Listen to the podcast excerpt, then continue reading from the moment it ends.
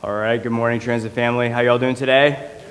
Good, good to see you all. How about winter making one last comeback, huh?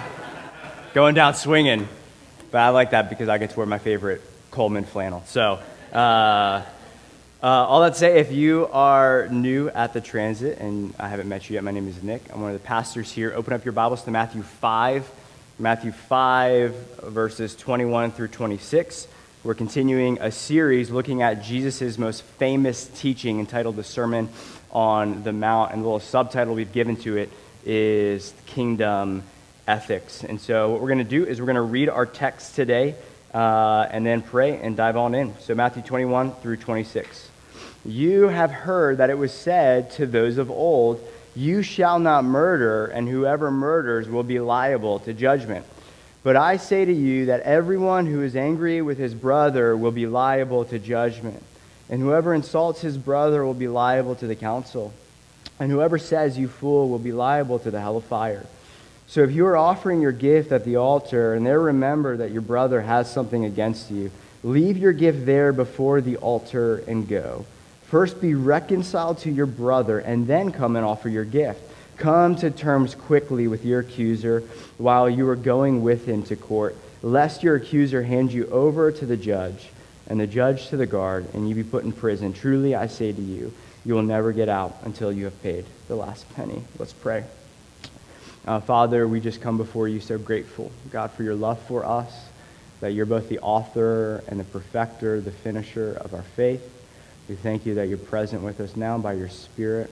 And just pray that you, Holy Spirit, would come and have your way with our hearts, God, where there's brokenness, where there's woundedness. Some of us have come here and walked through extremely difficult life circumstances. And today we're going to be talking about resentment and anger, Lord Jesus. And I just pray that your beautiful kingdom of peace and healing and of hope and love would break into hardened hearts.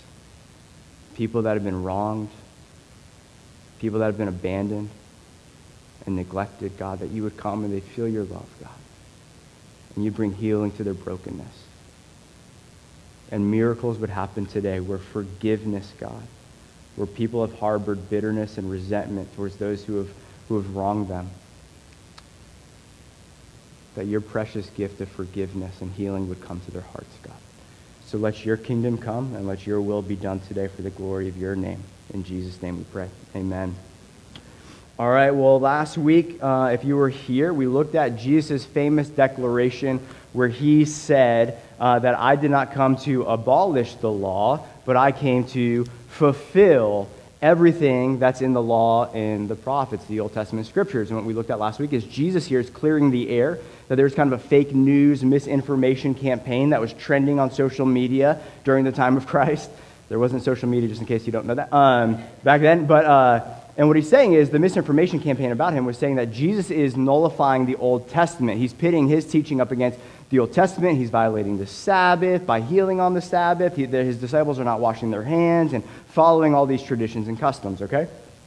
And Jesus gives his blanket endorsement on all of the Old Testament. He says, I fully endorse all of God's law. And by the way, I'm the perfect fulfillment of God's law. And so what we're going to be talking about today is a continuation of that statement, Jesus saying that I came to fulfill the law. So if you didn't catch last week's sermon, go listen to that. But see, what's interesting, the reason I kind of hone in on that, what's interesting is that the way our text starts today is it seems as if Jesus completely contradicts everything he just said, right? Like if you look at verse 21 of our text, Jesus quotes the sixth commandment given by God to Moses on Mount Sinai, which is thou shalt not murder. And Jesus has this refrain. We're going to see this refrain 6 times in the Sermon on the Mount. We're going to be looking at, for the next 6 weeks, we're going to be looking at these 6 refrains of Jesus where he says, you have heard it was said, and then he inserts what sounds like God's law. And then he says, but I say to you this. And so today we're looking at Jesus saying, you have heard it was said, thou shalt not murder, but I say to you. And then he gives his interpretation and application of that. So at first glance, when we hear that, it sounds like Jesus here is kind of pitting his teaching against the Old Testament law and that he's offering his followers something kind of new and different, right? That's conflicting from the mean God of the Old Testament. And so I am married with 3 kids, and my wife, I had permission to share this story in case this sounds like something a mean husband would do. I got permission. She thought it was hilarious, and hopefully you do too.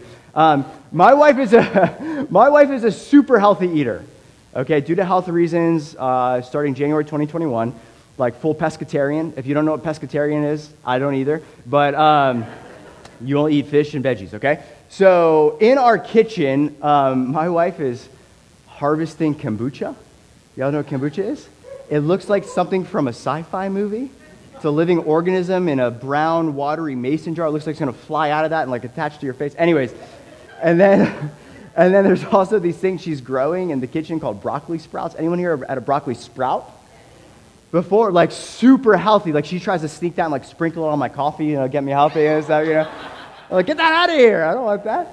And so because my wife is a super healthy eater, my kids eat like Olympic athletes, man. Like they're like, everything's grass-fed, free-range. Lunch is like freshly cut organic red peppers with freshly made hummus and tahini with organic lemon squeezed on. I mean, just like crazy, okay? And so I was born in the late 80s, grew up in the 90s, and I turned out all right, okay? Let me just say that. I think so. I was bald when I was like 14, but I don't know if that has anything to do with diet, but...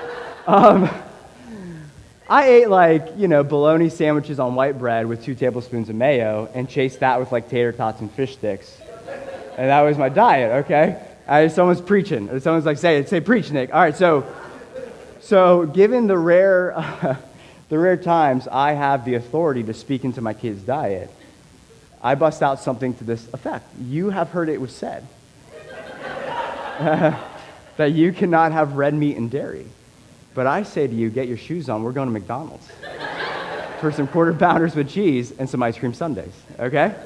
And so, yeah, the reason I share that is this, is it kind of sounds like that's what Jesus is doing, right? It's like we're the kids stuck in the middle between 2 old covenants, the old covenant and the new covenant Jesus is ushering in. And it sounds like Jesus is giving conflicting advice here. He's pitting himself against that and offering something new and different. And as a kid, you're like, wait, should I eat this? Or like, what's going on here? And what's so important, the reason I want to hone in on this is because there's a lot that's trending now in this kind of age of deconstructing our faith, of trying to unhitch Jesus from the Old Testament. And so what we'll do is we'll read into what we want Jesus to say here, and he's not saying what some of us might want him to say about the Old Testament. Jesus said all of the Old Testament is from God. It's completely trustworthy, every dot and iota.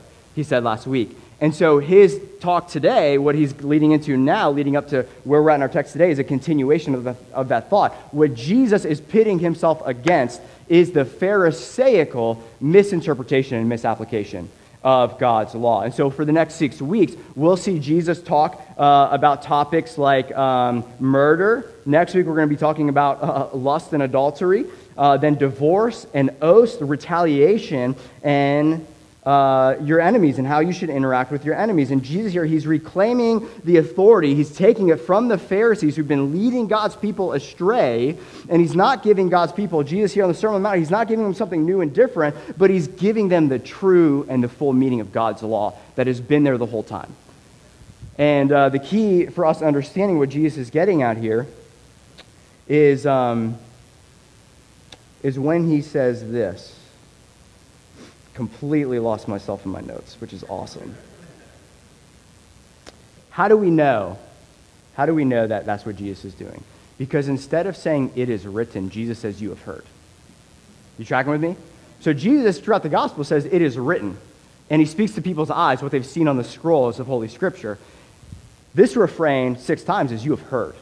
And so what Jesus is saying is your ears, he's speaking to the ears, your ears have heard other people, Pharisees, speak on behalf of God's law or add God's law. You have heard that, but I say to you, I being the single most important word in our text, the authority of Christ, the word of God made flesh and dwelt among us, he's going to say something. So he's saying, I supersede the authority of the religious leaders, your Pharisees and scribes, who have taught you what is false, and they've misapplied and misinterpreted God's law and God's heart. But I say to you this, I'm going to fulfill the law of God in my teaching and drawing out the full meaning and application to our lives in God's law. And so today, the false teaching that Jesus is coming against, the false understanding is in regards to the sixth commandment. He says, you've heard it said, but he quotes the Old Testament here, and he's not pitting himself against God's law. He's quoting himself, he's pitting himself against the Pharisees who've misinterpreted and misapplied the sixth commandment. Okay, and he's going to draw out the deeper meaning. And so it begs the question, when Jesus starts out his sermon here, as he kind of shifts into these six social commands, we need to ask the question, Jesus, why lead off with this commandment? Of all the commands that you could start off with, why lead off with the one about thou shalt not kill, thou shalt not murder? And I think the simple reason is this, is because the sixth command is the one that nobody thinks they've ever violated. That's the one where everyone's like, I have perfectly fulfilled that because these hands have never committed murder. So for example, to land the plane to the 21st century application, if I got up here today and I said, hey, today's sermon is for murderers and for those struggling with murder, you'd all be like, this is a waste of time. Like, what? Like, are you serious, Nick? You actually think that like people in your church struggle with murder? Like, this doesn't apply. Nick, what are you getting at, right? And yet what Jesus is doing here is revealing this. He's revealing our Pharisaical misunderstanding of God's law in this sermon. That's what he's doing. If that's our thinking, saying, hey, this sermon is for murderers and for those struggling with murder, doesn't apply to us, Jesus is saying, whoa, hold on a minute. Let's talk about your mind and let's talk about your hearts, because we often have this false thinking that God only cares about outward obedience, but that God doesn't care about or see internal motives. Somewhere along the line, we believe that God only cares about what our hands are doing, not what our mind is thinking and what our heart is feeling, right? We just think God cares about this. God doesn't care about this and this. God, what Jesus Christ came to do is saying, what's been there all along in the Old Testament is God cares about your heart. God is after your heart. He wants to heal your heart. He wants to redeem your heart. He wants to flood your heart with his spirit and cleanse your heart from all unrighteousness. And out of that new creation, that new life that happens by his grace to us and crying out for salvation, then our hands begin to do different things. And then our mouth begins to speak other things. And the result of this Pharisaical thinking, the result of this bad theology, where we think God doesn't see our hearts and God doesn't care about what our minds are thinking, is we then try to live like magical magicians before God, right? Anyone here like watching magic shows?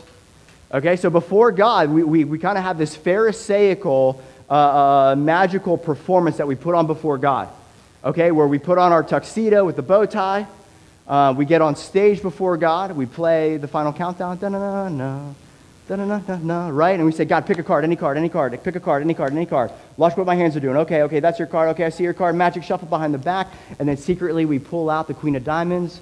We put it in the deck and we go show God and we say, is this your card, the Queen of Diamonds? Yes, it is. Give it up for me, God. Yeah. You know, like all that stuff. And God's looking at us. And he's saying, you really don't think that I just saw that you pulled that out of your back pocket? You think you can pull a fast one on me? That you're doing all this like, look, God, I went to church and then I went to community group, but secretly I want to like just lash out at my neighbor and rage because they're, I don't know, whatever you're mad at neighbor for, right? And so we need to understand that before an omniscient, all-seeing, all-knowing God, that our minds and hearts are completely laid bare before him. Like, there's no clearing your internet search history in your mind before God. Like, he sees it all. He knows it all. And that's what leads Jesus to say this next. I think if I were to summarize what Jesus is going to say next in our text in verse 22, Jesus says this, that the all-seeing God sees all the murderous rage that's in our heart. And that's what God cares about, is our hearts. And this is what he says in verse 22. But I say to you, that everyone who is angry with his brother will be liable to judgment. And whoever insults his brother will be liable to the council. And whoever says, you fool, will be liable to the hell of fire. What Jesus is saying here is wild. It's wild. He is saying that everyone, there are no exceptions. There are no exceptions. Everyone, it's interesting, got quiet here. Thank you, Eric. Just got real. Everyone, no exceptions. who was simply angry with his brother, watch this, is liable to the same judgment of one guilty of first-degree murder. The fires of hell, God's wrath against our sin, his just wrath, our separation from the goodness of God, and his just wrath against our wickedness. Jesus says if that's in your heart, you're liable to the same judgment as those who transgress the sixth commandment by taking innocent life. And so Jesus pulls no punches here, and here's what he does is we often like to keep God and we like to keep God's commands at arm's length. And so we keep his commands just in our hands. And what Jesus does with what he just said here is he takes the commands from our hands and he thrusts them to our heart. He pushes them against our heart. And he says, now can you stand before God? And let me ask you the question, do you think you're not guilty of murder? As he takes God's law that we like to keep just on an external basis, and he goes all the way to our internal heart motives and what our thoughts are thinking, and he says, do you now think that you're not guilty of murder before a holy and just God who can see everything? Have you ever had seething, vitriolic anger for somebody? Have you nursed certain thoughts of revenge and retaliation, playing that scenario over and over again in your head? Have you tried to kill someone with your words, not your hands, but your words, and curse them and call them a fool and a buffoon or a moron or something that I can't say from the pulpit, okay? And so Jesus here doesn't change the definition of murder. He changes the location of it. He changes the location of it. We think murderers kill people with their hands, and Jesus says murderers kill people with their internal rage and anger. That murder happens here, and then it recruits your hands in your mouth. Then it recruits your hands. So it doesn't change the definition, it changes the location of the act. And you might be saying, Nick, come on, man. This is an over-exaggeration. You need to relax. And my response to that would be, I didn't say any of this. Jesus Christ did, okay? And so if you have an issue, take it up with him. And the response that I think what Jesus is seeking to birth out of his followers, is for us to finally understand how much of desperate need we are of the grace of God. He's trying to land the plane to see, before a holy and just God, do you understand how much you need grace? You before God, not you before your fellow man, and comparing yourself to actual murderers, to actual thieves or whatever. No, you, your hearts, your thoughts before a holy God laid bare. Jesus saying you need grace just as much as anyone else needs grace. The cross of Jesus Christ, the gospel, completely levels the playing field, and we are all fallen short of the glory of God, and we all are in need of his mercy and his grace, so that our cry is not look at me, look at all the good I do, it's have mercy on me, O God, a sinner. Blessed are the poor, the bankrupt in spirit, for theirs is the kingdom of God. And I've heard a New Testament scholar write this. He said, every command of God is an evangelist. Every command we read in the Sermon on the Mount thrusts us to the feet of Jesus, one, crying out for forgiveness because we fall short, but then also, two, for his grace by his Holy Spirit to empower us to live out and walk out the newness of life. That we can't think we can do this on our own. One, we've transgressed it. We don't live up to this standard. Right? I don't think anyone had the audacity to raise their hand and say, I've never been angry at anyone before, right? Like some of you might need to leave and get reconciled with your spouse because you had a little tiff on the way to church here, right? All of us have transgressed. All of us have fallen short. And so if we were to ask, okay, well, Jesus, we understand, we talked about this last week, how the law reveals as a mirror, and it reveals our desperate need for forgiveness and redemption. But there's something else that I think Jesus is drawing out to here. When he's trying to get us to understand our need of grace. And I was praying, and I was kind of wrestling with the text this week, and I go, Jesus, why crush us with the gospel? Like, I get it, we need salvation, but what is it unto? And then I kind of had this thought of, well, the greatest commandment, right, is to love God and to love others. We see that, like, that was the chief revelation of Christ, is that it's not just about obedience, it's about love of God and love for your fellow man. Jesus says all of the law, the prophets, and the Psalms hang on this. And if that's the chief ethic that King Jesus wants us to walk in, well, here's the bottom line. It's virtually impossible to love other imperfect sinners if you think you're a flawless saint. It's really, really hard to have compassion and grace for people if you don't have any need for grace. Like before God, if I think, before God's law, if I am self-righteous and I think like I'm moonwalking, you know what I'm talking about? Like my Christian walk is like moonwalking, and I can follow them just walking backwards, and I'm just like pumping my fist, you know, and doing like that, like I got this thing. I got this Christian thing down, dude. And if everyone would just be like me and how holy and righteous I am, then the world would be a better place. And so when we have that heart posture towards our God and his law, it immediately leads to this view where I'm on this stage, on this platform, and I'm looking down in disgust for people who can't moonwalk when they're crawling, barely moving an inch in obedience to God's law. And that keeps us from loving those who Jesus loved. Exhibit A, the Pharisees. Mark 2, verses will be on the screen. Jesus calls a tax collector. Tax collectors were thieves. They were hated by God's people, so on and so forth. And so Jesus now is feasting with Levi, and the scribes and Pharisees start chirping at Jesus. And this is what they say. And the scribes of the Pharisees, when they saw that Jesus was eating with sinners and tax collectors. If you're here today and you're feeling crushed by this sermon, Jesus wants to feast with you. Jesus wants to fellowship with you. Jesus wants to get your resentment and bitterness out of your heart so that you can better fellowship with him today. So understand that gospel, that the forgiveness of sins, conviction of sins leads to table fellowship with Jesus. Okay, so Jesus wants to feast with you. If you're guilty of rage and murder and unforgiveness today, Jesus wants to set you free from that and to feast with you, because that's who Jesus feasted with, tax collectors and sinners like you and me. And they said to his disciples, "Why does Jesus eat with tax collectors and sinners? We're the ones moonwalking over here. I've memorized the Torah. I tithe my spice rack. I say lengthy prayers. We're moonwalking over here. Why is he hanging out with those crawling in the dust who can't get their act together like we can?" And this is what Jesus says. And when Jesus heard it, he said to them, "Those who are well have no need of a physician, but those who are sick. I came not to call the righteous, but to sinners." Thank you, God.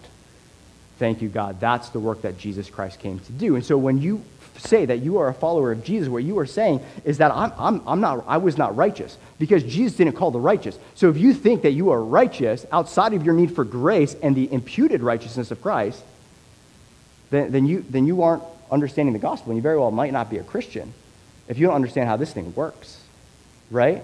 Because Jesus came to call sinners like you and me who couldn't get their act together, and so we cry out in faith, "Jesus, save us. We need a Savior."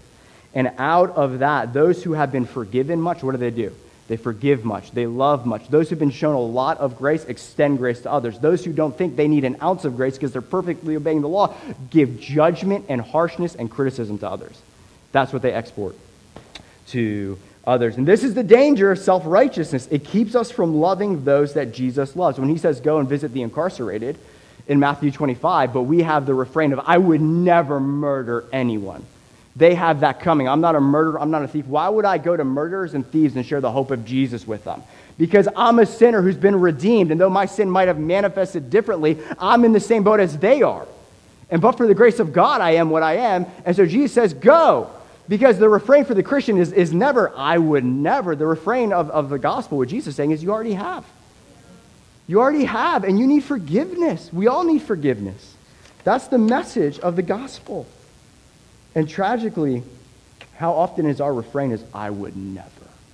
I would never." So there's no compassion for the broken. There's no compassion for the sinner, when Christ clothed himself in compassion for us. And while we were his enemies and didn't deserve his love, he died for us to model for us how we now are to love our fellow man. And so all that to say, when we understand anger in the context of the greatest commandment, we begin to see how truly evil our internal anger is, because our internal murderous rage and resentment and anger is the exact opposite of what heaven values.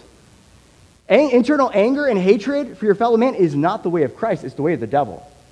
The chief ethic of the kingdom of God is love. The chief ethic of the kingdom of darkness, the devil, who exists, and he has a kingdom, and he's influencing this world for the time being, the chief ethic of that kingdom is hatred. So when you harbor hatred in your heart for other people, you're linking elbows with a different kingdom as a citizen of the kingdom. The chief heart posture of the kingdom of God is humility. It's humility, meekness, and the chief posture of the kingdom of darkness is pride. Is pride. So if we were to ask then, well, what is the source of anger? What's the big deal with anger? What is anger? Anger is a lordship issue. The source of anger is pride. Anger is all about how you view yourself before God and before others. Let me illustrate this way. If you view yourself as the apex and the center of the world, then everyone and everything exists for you. And so then anger is the response when your servants, meaning everybody else, your servants don't do what you've commanded them to do. They exist to serve you and make you happy. The anger is what happens when your servants and then your circumstances, which exist to obey your sovereign will and make you happy and comfortable all the time, when they don't bend their knee to your lordship, you freak out. That's what anger is. Anger is this issue about who do you call Lord. Anger's prayer is this. Is my name be hallowed. My kingdom come. My will be done. And if you don't think you have an anger issue, I would just ask this. What happens when your will doesn't happen? You got something planned. You had an expectation for the day. And then something happens and somebody hijacks it and takes it. How do you respond? Right? Traffic, exhibit A. Right? Like the audacity when we hit traffic to freak out, bend the steering wheel, vein bulging in the forehead, saying, what are all these people doing on my road? Like we think we're the Pope and need an armed escort to get to where we're going, right? And then having the audacity to not think, I'm contributing to the traffic problem. There's 2 miles of people backed up behind me saying the exact same thing about me, right? It's crazy. It's a lordship issue. Anger's prayer is, my name be hallowed, my will be done, my kingdom come, and when others threaten my lordship, when my lordship is threatened, then I lash out in control. There's a fear that I'm being dethroned, and so I lash out in anger to control my circumstances, to control my reign and rule through my anger, through my lashing out, through my control, through my rage. That's how I control my kingly reign and rule. Anger is how I take control and make people pay for violating my precious commandments and my precious will. And so then the biggest key in moments of anger is asking this question, who's Lord in this scenario? Who's king in my anger? Who's Lord in this situation right now? And then what you do is you immediately invite the King of Kings and the Lord of Lords into your anger. And maybe you get on your face, maybe you're at home and your kids are maybe pushing all the buttons that, you know, are going to make you like a grenade with a pin pulled, and you're just like, oh my gosh. Take a moment, get on your face to King Jesus and say, Jesus, you're King. You're Lord. What do you have to say? What are you teaching me in this? In this commute, what are you teaching me right here with these circumstances that aren't aligning with what I want? What are you teaching me in this conflict where I maybe had a conflict with my spouse, but clearly it was just because I had a will and a plan that they didn't follow, and that's why I'm mad. Jesus, humble me, right? Invite in the presence of God. We have access to the throne to draw near, not when we're moonwalking everywhere, but to draw near when we're broken and afflicted and confused and sorrowful over our sins. And then Jesus comes and says, thank you, you came to the right doctor. You came to the great physician. Okay? And one of the primary ways, going back to how we make people pay with our anger, one of the primary ways we make others pay is not necessarily through violence against them with our hands, but it's through harboring resentment in our hearts. It's harboring resentment in our hearts. In the Greek, Jesus says, when Jesus uses that word angry, the tense of that, it's a present participle. When he says anyone who is angry, it should be like an ing on the end of that. Anyone who is angering. A better translation might be, anyone who is carrying anger. And so it's not just violent outbursts of rage that Jesus is talking about here. Those are obviously, Jesus is not condoning that. But what Jesus, I think, is getting at here is the long, slow, crockpot burn of carrying resentment internally. I think a beautiful definition of resentment and bitterness, which the scriptures continually command us not to touch because it's dangerous. I think a great definition is carried anger. Resentment is carried anger. It's nursing a grudge against someone rather than releasing forgiveness. And what's clearly taught in scripture is that harboring resentment, refusing to forgive others who've wronged you, has devastating consequences, right? You've all heard the line that unforgiveness is like drinking poison and waiting for the other person to die. It's drinking poison and expecting it to kill the other person when you choose not to forgive those who have wronged you. And some of us have been drinking that poison for years. Some of us have been drinking that poison for decades. And it's killing us. And today is a beautiful invitation for you to release that, to Jesus and get healed and free from the shackles and the bondage of internal resentment and rage. This is what Frederick Bruner says. This is a great quote about resentment. Out of this cesspool, he talks about resentment, the cesspool, resentment and rage in our hearts. Hisses the careless or bitter word, and both the pool and its effusion poison others, and in some cases lead to death. Resentment and hard words kill more people than drugs, alcohol, or tobacco combined. There are more pollutants in the world than we think, and Jesus performs a major act of public health and ecology when, watch this, when he bans this source of sickness and damnation from his community. I love that last line. Jesus bans this poison. Jesus bans this toxin from the community of the saints. Why? Because resentment and internal anger is of the ecosystem of hell and not the ecosystem of heaven. It's of the ecosystem of hell and not the ecosystem of heaven. It's how we, through internal anger, I'm not talking about righteous anger. Okay, Jesus doesn't mention once righteous anger in here. We all know what he's talking about, okay? The scriptures say in Ephesians 4, be angry and do not sin. So there is a place for righteous anger. I just think that what you post on social media isn't always righteous anger, okay? And I don't think the Lord does either. And tragically, the church in the West has been known for their righteous anger, not for their white-hot love for the lost. And that's a tragedy. Are you more angry, or are you more filled with love for the lost? Are you more ticked off at the lost, or are you weeping for the lost? I think we need to get over our righteous anger and start weeping for what Jesus weeps about and be known for his love, his compassion, as well as his conviction. But may we clothe our convictions in the compassion of Christ. So we pull hell up into our lives through resentment and bitterness. It not only brings misery internally and to others, but it also invites demonic presence into our lives. Ephesians 4:26 says this, do not let the sun go down on your anger. That command there is saying don't carry anger longer than you carry a hot potato, because that thing's dangerous. Don't carry anger. Don't harbor resentment. Get reconciled. Loose forgiveness. If you hold on to that hot potato, it's going to burn you. It's a fire. And that stop, drop, and roll is the commandment whenever you're offended. Get on your face and release forgiveness and seek reconciliation as fast as you can, because that fire is going to grow and consume your entire house if you don't.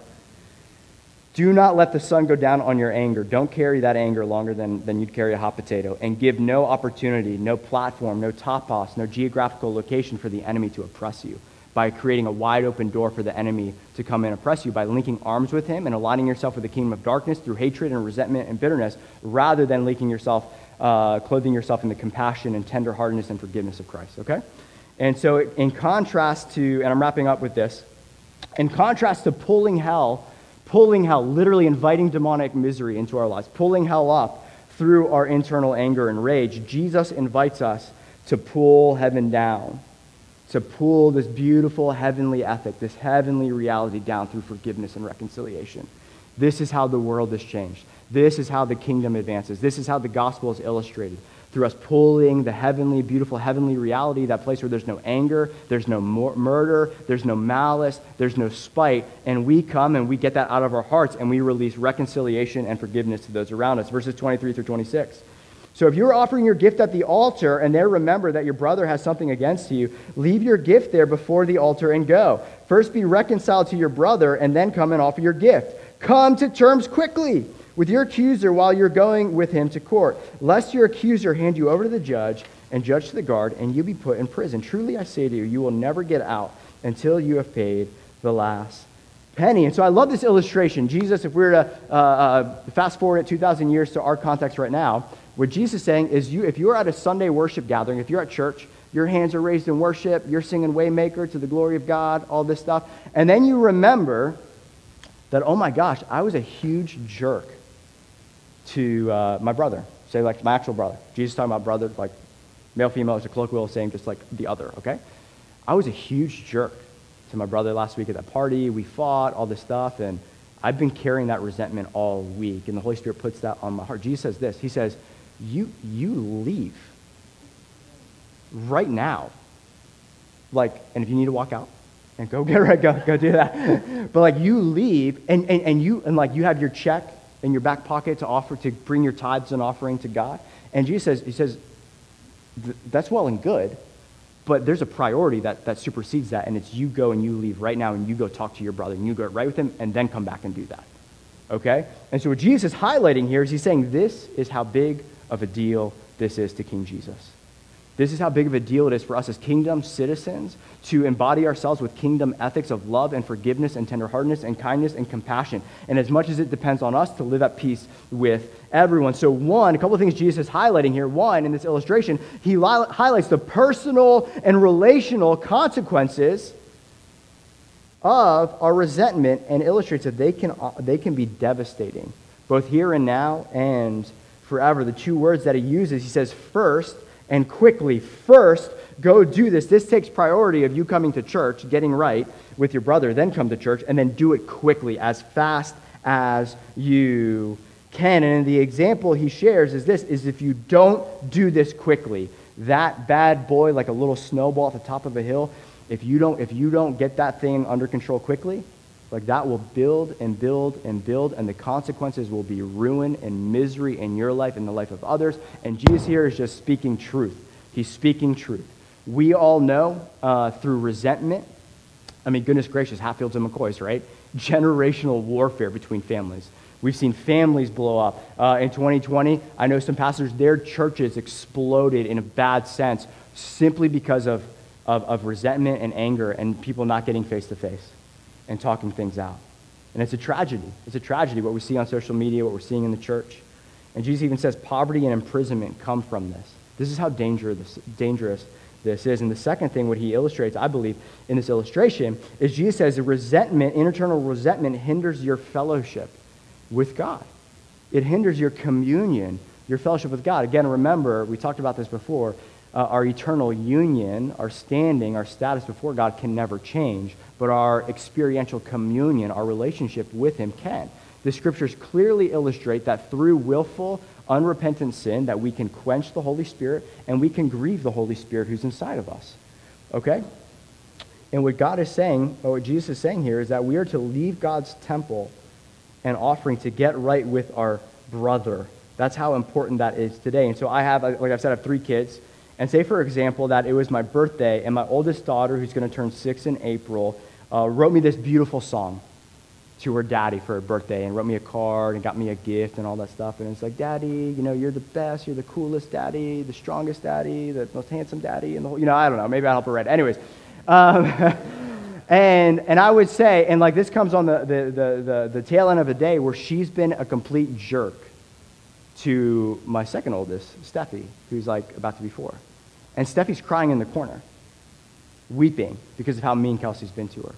And Kelsey's coming to me, the father, and writing this song and offering this gift and thinking that I don't care about her life outside the church.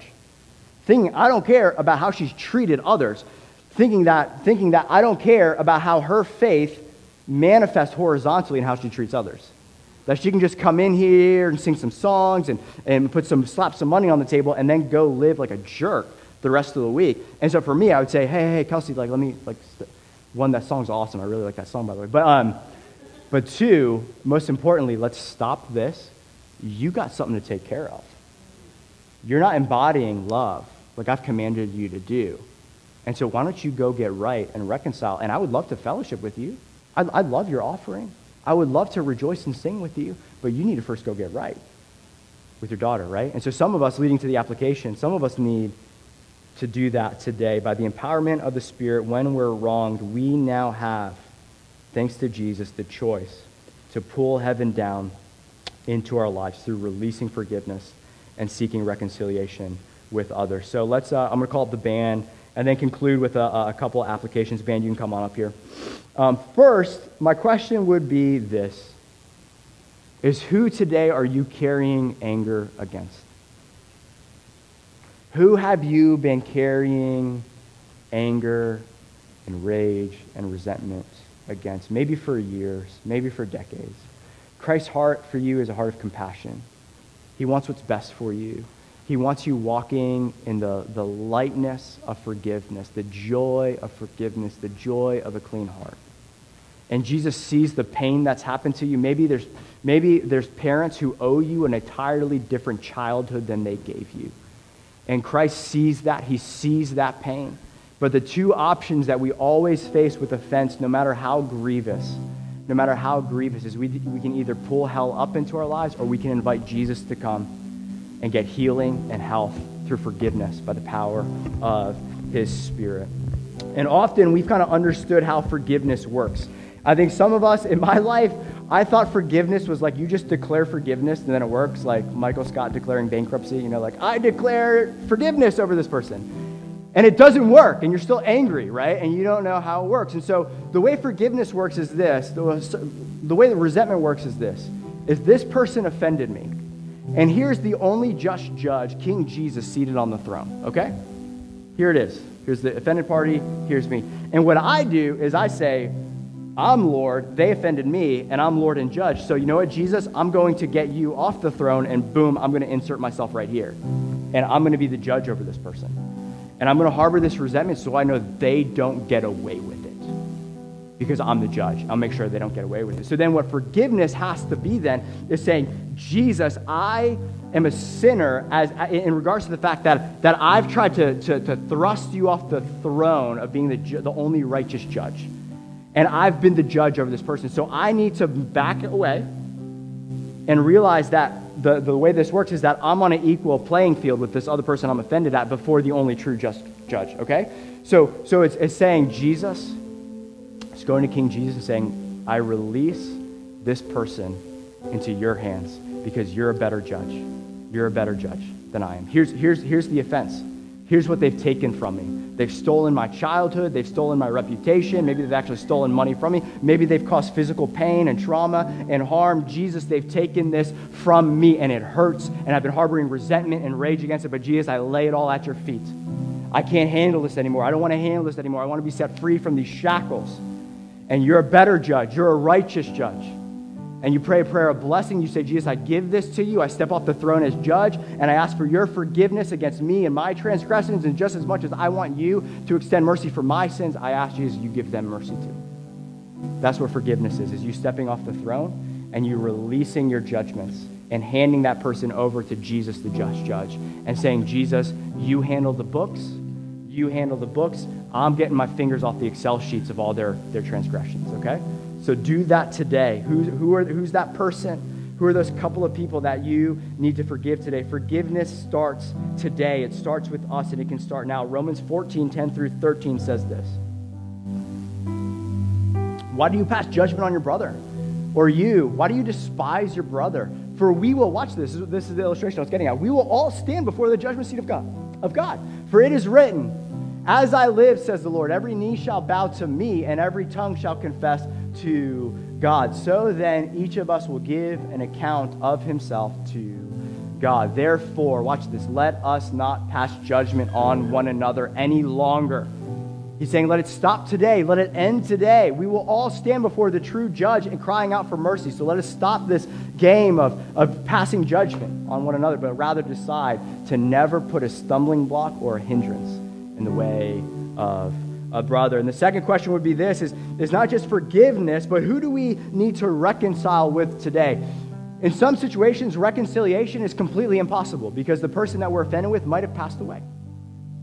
Or that person doesn't want to get reconciled with us, right? Reconciliation is only possible when two parties want to seek that reconciliation. But the truth of the matter is this, somebody in that offense needs to make the first step.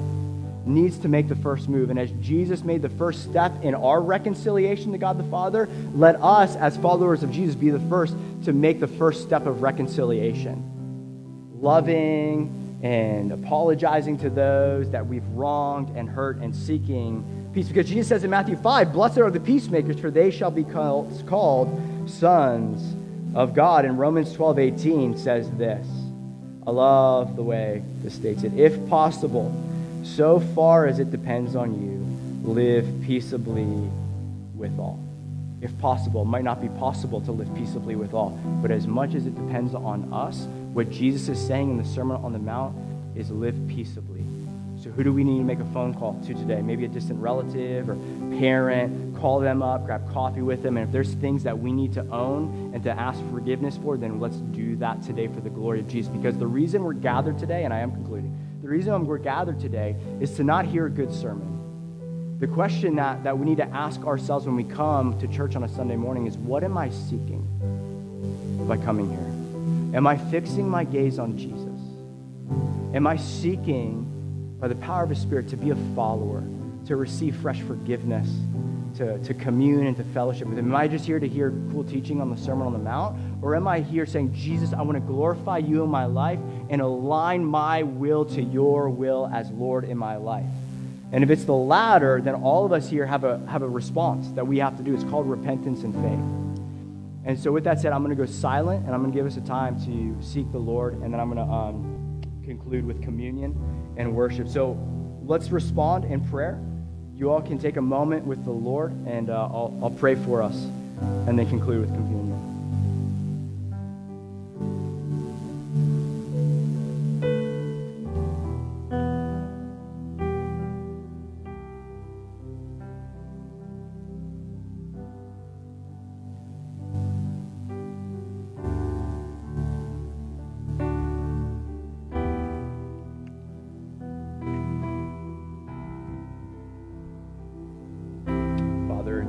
In Ephesians 4, you say this: let all bitterness, all, Lord Jesus, all bitterness, wrath, anger, clamor, slander be put away from you, along with all malice. I ask, Holy Spirit, you come and you do a cleansing work in our hearts, a cleansing work in our hearts, God. For all the conflicts we faced this week, all the anger we're harboring, the slander that's come out of our mouths, God, would you come, Holy Spirit, and we ask for forgiveness. Have mercy on us, oh God. Have mercy on us, God. Fill us with your Spirit. And I pray, Holy Spirit, you come and convict. You don't come to condemn. You come to convict. You come to reveal sin, to heal our broken hearts. So do that, Lord, where we're blinded to our bitterness, God. I pray right now that you would bring people to mind that maybe we've forgotten about, people who've wronged us, people that we're angry at. God, would you bring people to mind? And I pray, God, that your people right now would take your word seriously, Jesus. We wouldn't take your commands lightly and relax them, but that we would release forgiveness out of our hearts today. That all of it would stop today. All of it would end today. And that precious forgiveness would be released. And Jesus, you don't invite us, you don't convict us and call us to just stop pulling hell into our lives. You invite us to something far more beautiful. And you say, we have the opportunity now, because of what you've done, to bring heaven into our lives. And then in verse 32, you say this: be kind to one another, tender-hearted, forgiving one another. Why? Why should we forgive one another as God in Christ forgave you? So we rejoice, Father, now in your forgiveness that you've lavished upon us, that you're a God who's slow to anger in our lives. You're a God who's been kind to us. You're a God who's been tenderhearted to us. You're a God who's forgiven us time and time again. And you've seen the deep, dark recesses of our hearts and our thoughts. And even in spite of that, you still love us and you still forgive us, because you're a compassionate God. You're a merciful God. And so we say, thank you, Jesus, for your compassion and mercy. And maybe your kindness that leads us to repentance. And all God's people said, amen. Amen. And amen.